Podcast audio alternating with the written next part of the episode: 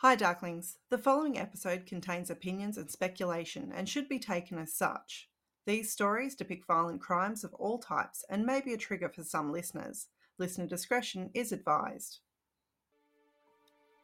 Welcome to the Darkened Doorway podcast, your doorway to everything dark, crimey and weird.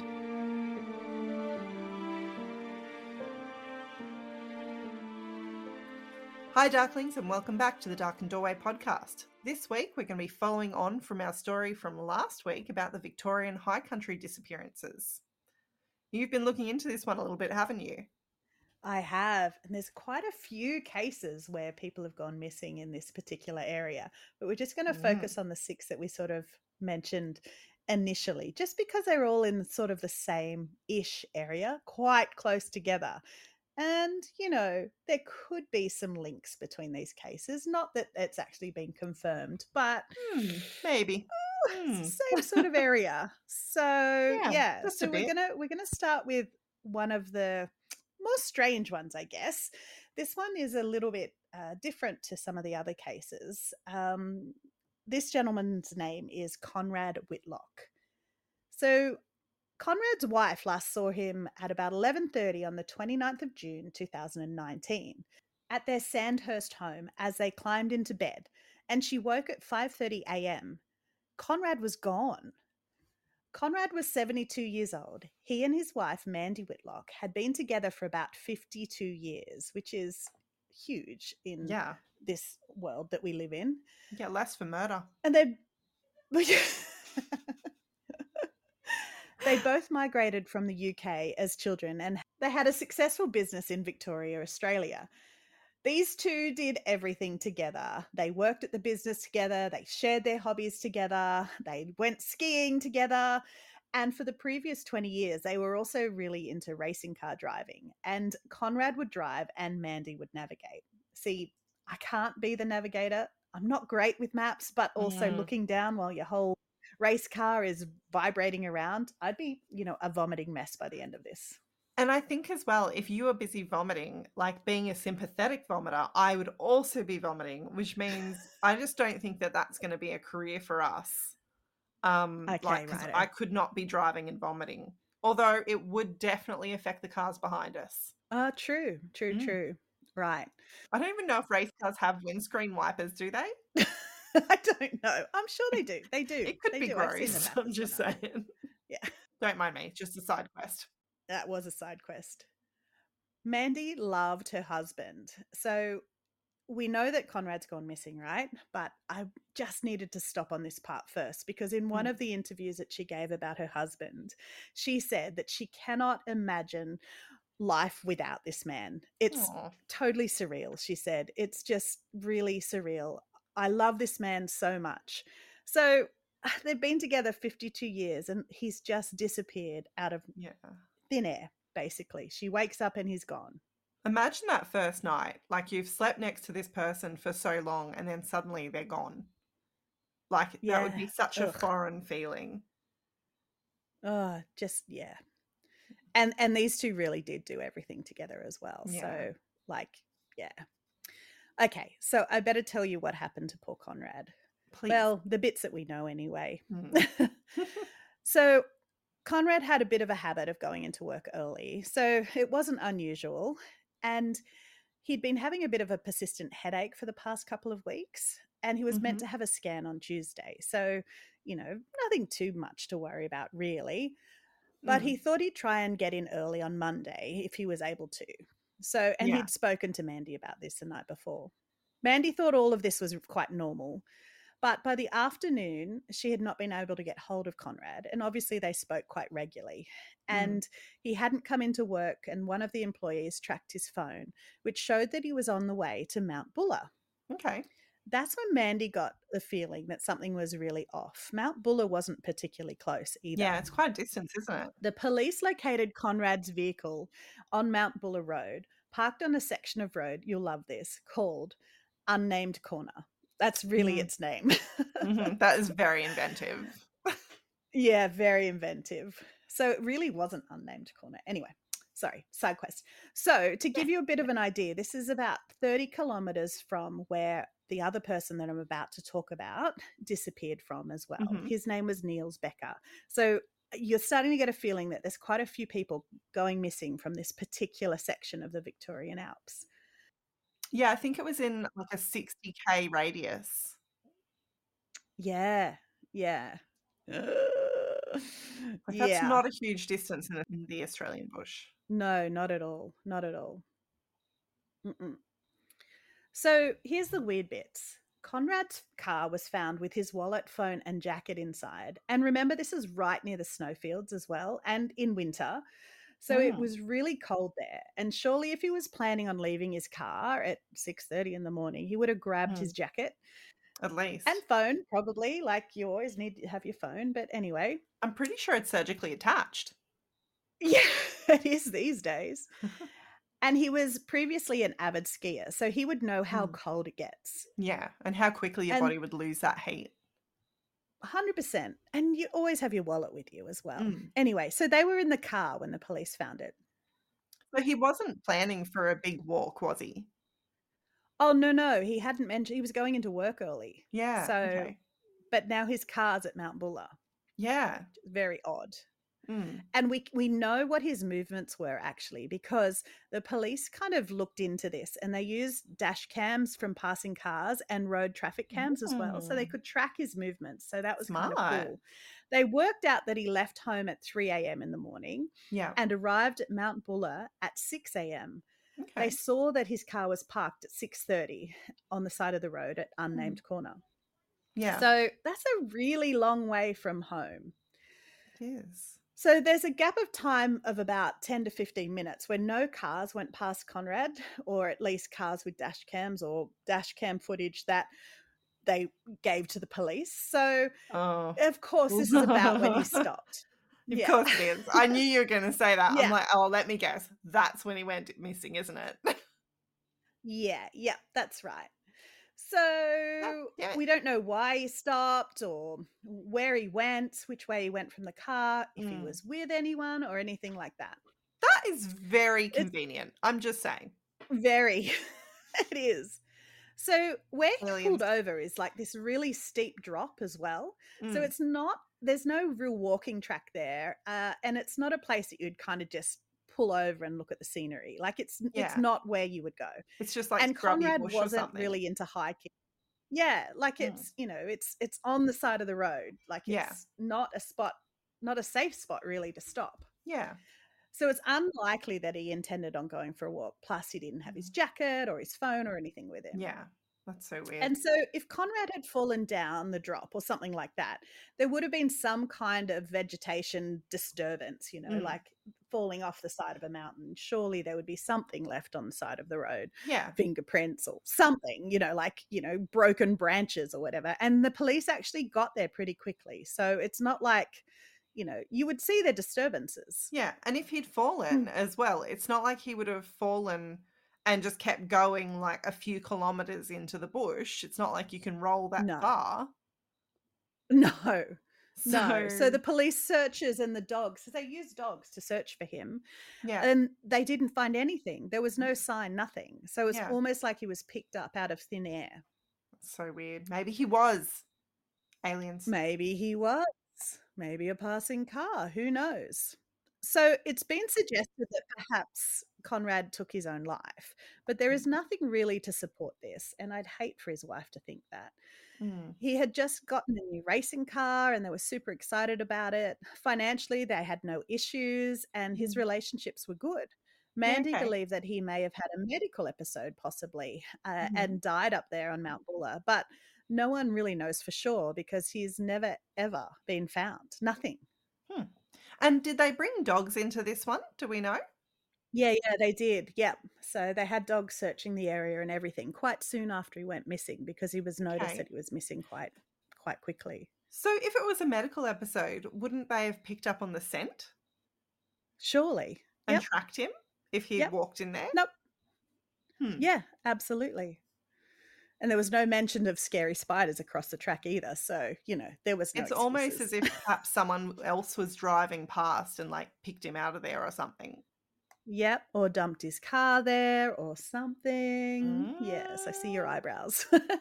Anyway, so I'm doing the Victorian my waggly eyebrows, Alps. Guys. I'm doing waggly eyebrows.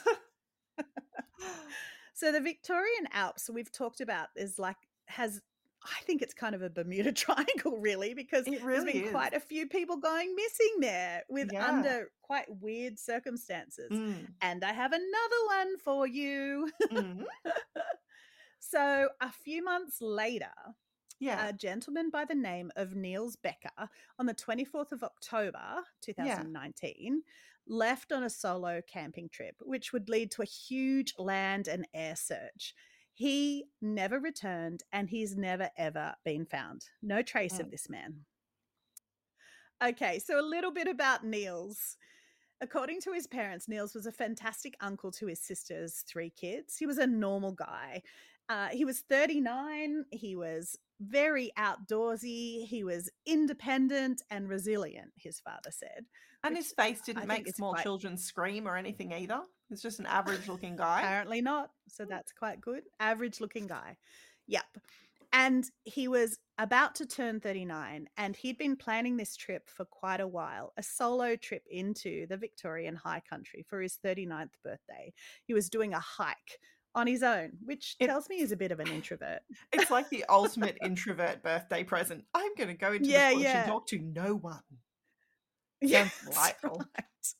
It does sound delightful. It does. It's way too peopley out there. Oh, I know. Except, would you do that into the Australian bush? It can be a little bit scary. And also, me and camping.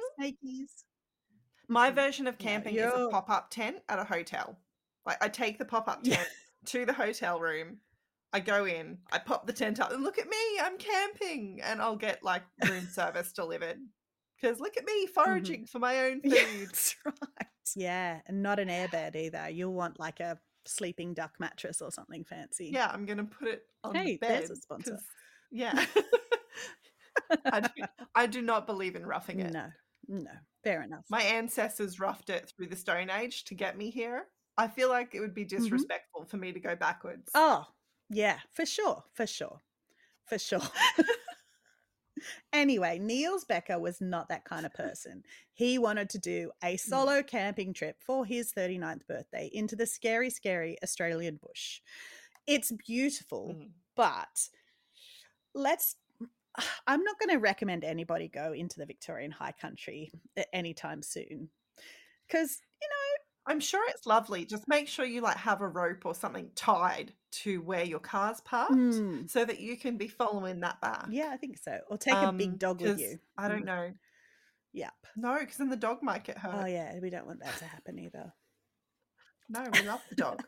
It's like you would never listen to this podcast again if the dog got hurt. Okay, fair enough. You have to listen. You're part of it. Yeah, but the dog can't get hurt. Okay, fair enough. No stories about dogs.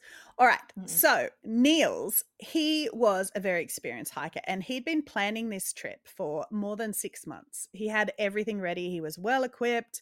He'd even logged his trip with the local police. So he did all the right things. It's very responsible. Very responsible. And he'd been there before on school camping trips and that sort of thing, and also as an adult as well. So he kind of knew the area. Yeah. So he'd planned a 7 or maybe 5 day trek, depending on who you ask.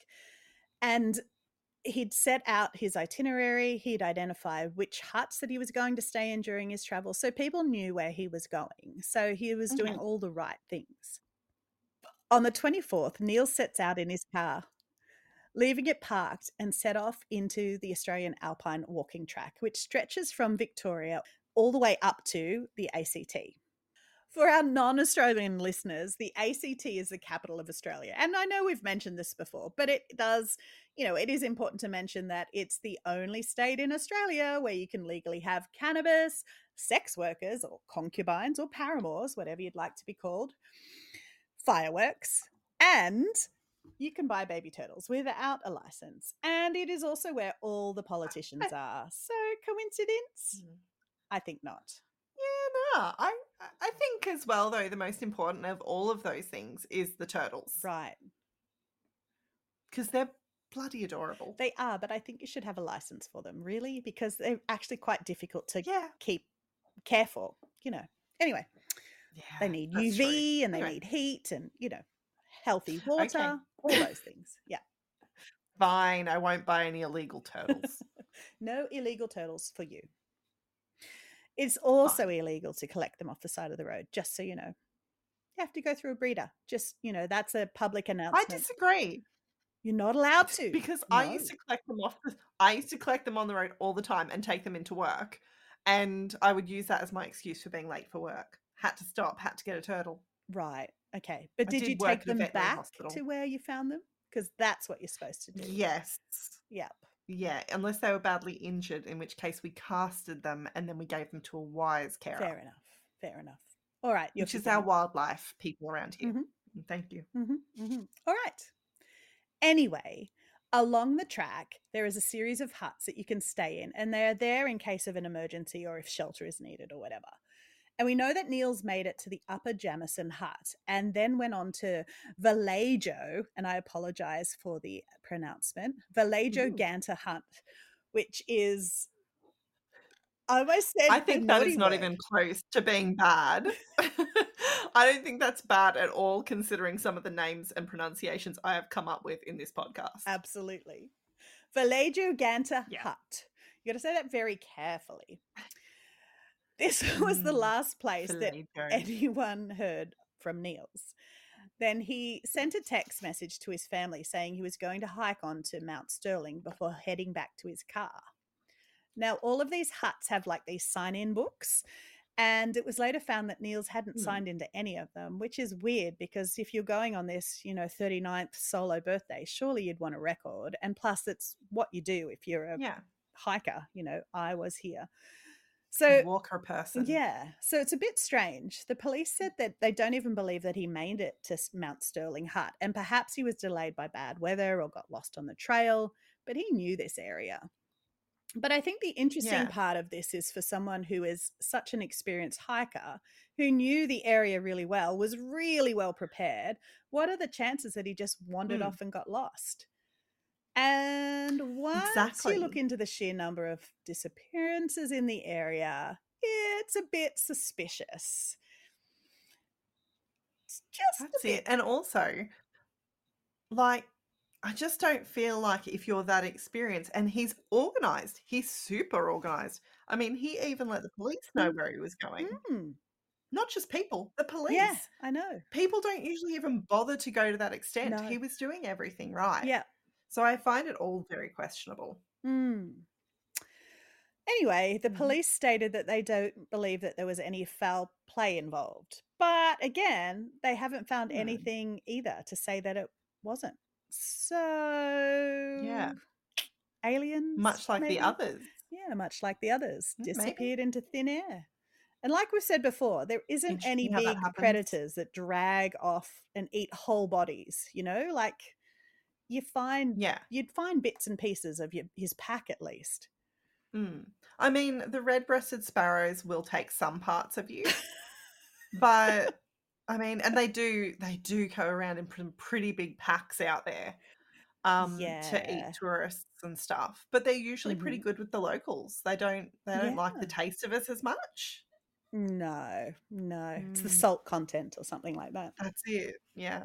Mm. Anyway, and the drop bears. Yeah. Mm, yes.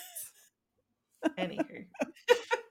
It's all a bit suspicious. It is a bit suspicious, and I really want to sing the song, Don't Be Suspicious, but I'm not going to because that would be annoying. Anyway, so the last case that we want to talk about is probably the reason why we started doing podcasting. This has been Em's like passion. This is the thing that started it. She's got all of these conspiracy theories that I don't know if we're allowed to talk about them because, you know, this one kind of, anyway, this is a bit different to the other ones. And there's, you know, some court stuff and blah, blah, blah. But so do you want to talk about dear old Russell Hill and Carol Clay? And try not to put the venom in your voice when you talk about, you know, the relationshipy bit, because there's a few things I don't like in this. I have a bit of an issue with the whole adultery thing. So yeah, but I'll keep it out of my. I'll keep it out. No judgment. Mm-hmm. Anywho, you should have seen her jaw jut out just then. Yeah. But yeah, this is definitely the one that got us into podcasting in the first place, because I definitely have theories and thoughts on this one. Very much so. So, and yeah. We're not saying so that they might be linked to the other ones or anything like that, because we wouldn't do that, because that would be inappropriate, because there's no proof to say that, but they're all in the sort of same sort of area. So, but you know, also there's some really interesting articles out there about this, and ABC actually did a really interesting one about the High Country Mysteries, and I fully suggest that you go and read it, because it's awesome. We'll pop the links in but Facebook. So this is the last one we're going to talk about today. This is the case of Russell Hill and Carol Clay. So this one's actually been in the news quite a lot. I'm not so sure if it's been in the news overseas as much as it has here. It is an ongoing court case at the moment. It has been set aside because the person who is of interest has apparently come across some financial difficulties and is having to find ways to pay for their legal team. Don't kill people. What? Yeah. What? Anyway, so I think we'll start off with who Russell Hill was. He was a 74-year-old husband and father. He lived in Druin, Victoria, and in March of 2019 he went for a little quick drive and he picked up Carol Clay. Now, Carol Clay was a 73-year-old divorcee. She was a mother of three and a former beauty queen, and she lived in Packham, Victoria, and they had known each other for many years. But what they hadn't really let anyone know was that they were actually in a relationship, despite, you know, she had been married at one point and he was still currently married. So, yeah. The affair went on for like 20 years, didn't it? Like, and they were certainly did childhood sweethearts and that sort of thing. Yeah. Reminds me of Charles and Camilla a little bit. I mean, what? Sorry. Yeah. I wouldn't give them royal status. Fair enough. Anyway. I'm so salty. Okay. So, yeah. So, actually, though, her sister, Carol Clay's sister, knew about the affair. I'm not sure when she found out about it. So, in March of 2019, Russell actually went to pick up Clay to take her on a camping trip. Now, they used to do pretty regular camping trips. But obviously they didn't really tell anyone that they were going together because, you know, that would have taken the extra zing out of it, I guess. So in March of 2019, Russell went to pick up Carol and they went to go on a camping trip at the Wonnangatta Valley, which is, surprise, surprise, located in Victoria. And it was on the 11th of March, great day, that Russell spoke to his family and friends and said he was going camping on the King Billy track, which is in between Wonnangatta and Mount Buller.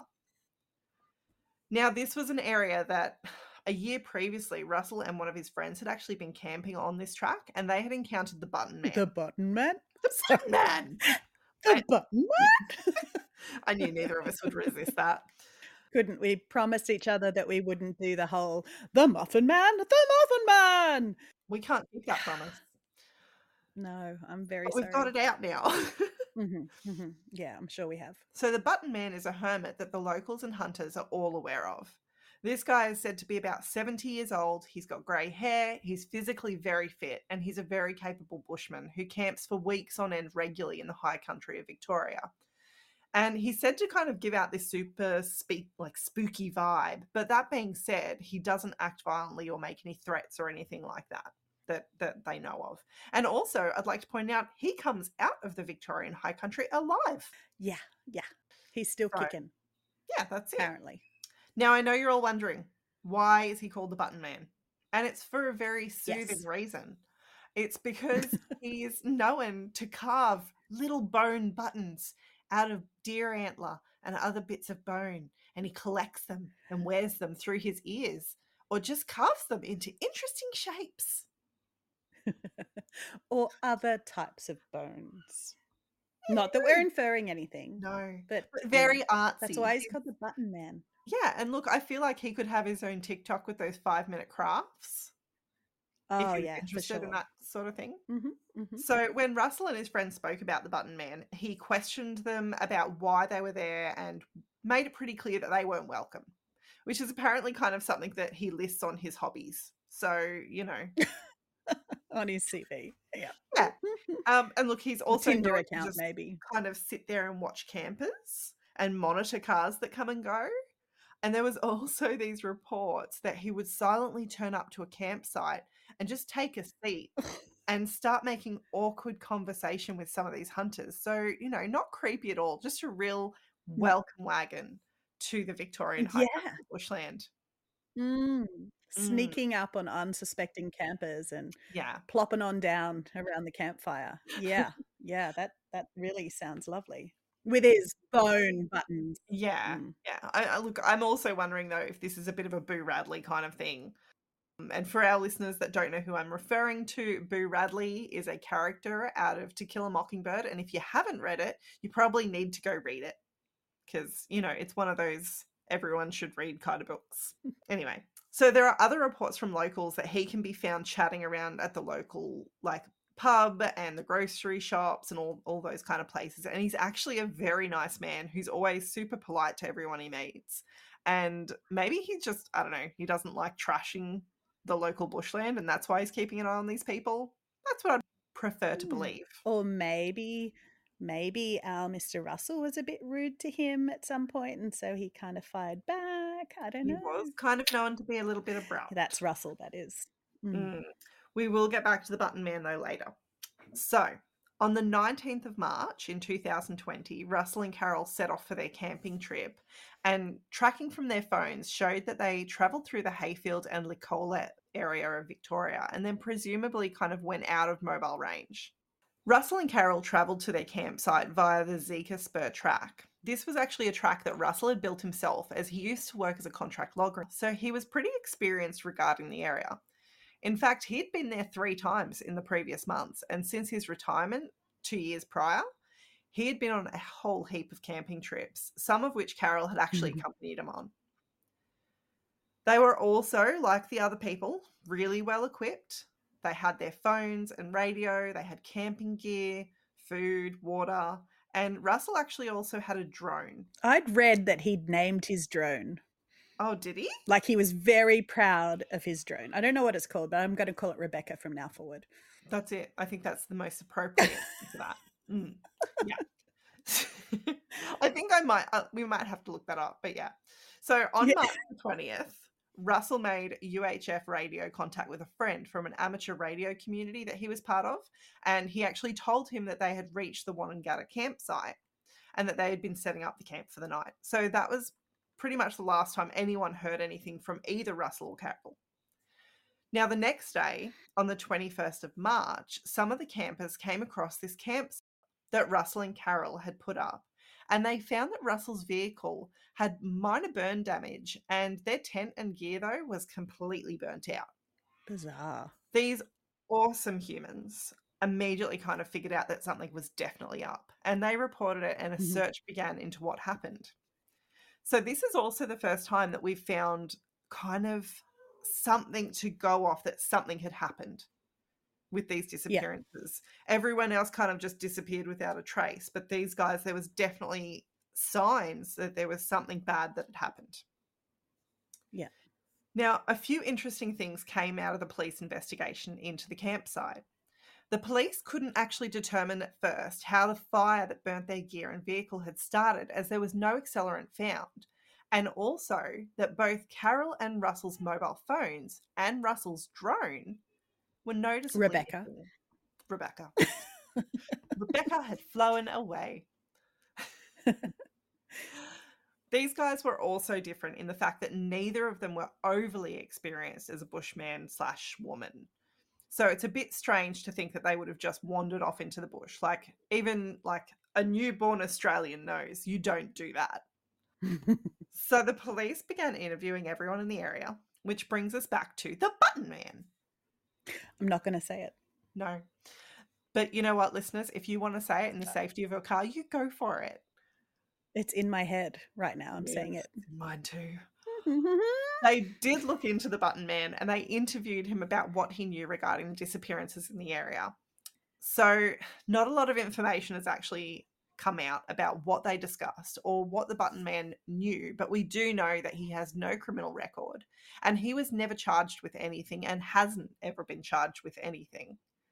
They did say, however, that the conversation that they had provided them with some pretty interesting information towards their investigation. Now, on the 30th of March, aerial searchers and people on foot and the dog squad all joined in the search, but unfortunately they couldn't find a single clue about what happened to Russell and Carol. The search continued up until the 6th of April, and when police put out another call for assistance, the Wellington Crime Investigation Crime Unit got involved and they helped with the investigation and stopped searching around the 14th of April, which is when they kind of hit that more rugged terrain. It's quite a long search time, isn't it? It was. And also, just like all the other searches, it came up with no results. Mm. This case, however, ends a bit differently to the other cases. Remains have since been found of both Carol and Russell, and murder charges have actually been put against a pilot named Gregory Lynn. Now, this case did go to court in January, but apart from kind of hearing some preliminary evidence that was going to be introduced, not a lot has actually come out about what happened. His legal team have put a whole bunch of caveats on things. They're trying to stop stuff being released, and we don't have a whole heap about it yet. We do know currently that he is still in prison, awaiting trial. We don't have the date of the trial as yet. And he is apparently having a bit of trouble funding his legal fight at this time. But we will go into who Gregory Lynn is, and we'll talk about that all next time, because we are now done for this episode. Excellent. I cannot wait to hear about our Gregory Lynn and why he's being considered for the murder of Carol and Russell, because you know, we have talked quite a bit about this and it's juicy stuff. So yes, and we'll talk about how they came to find him and the recovery efforts for the remains of Russell and Carol. Not that there was much, but until then, thanks for listening, Darklings, and don't forget to find us on social media, on the Darkened Doorway podcast Facebook group and Instagram, and say hi. Let us know you're there. Give us a rating if you're enjoying the podcast so that we have like some motivation to keep going. And we'll check some photos up and some maps about what we've spoken about today. But until next time, Darklings. Bye.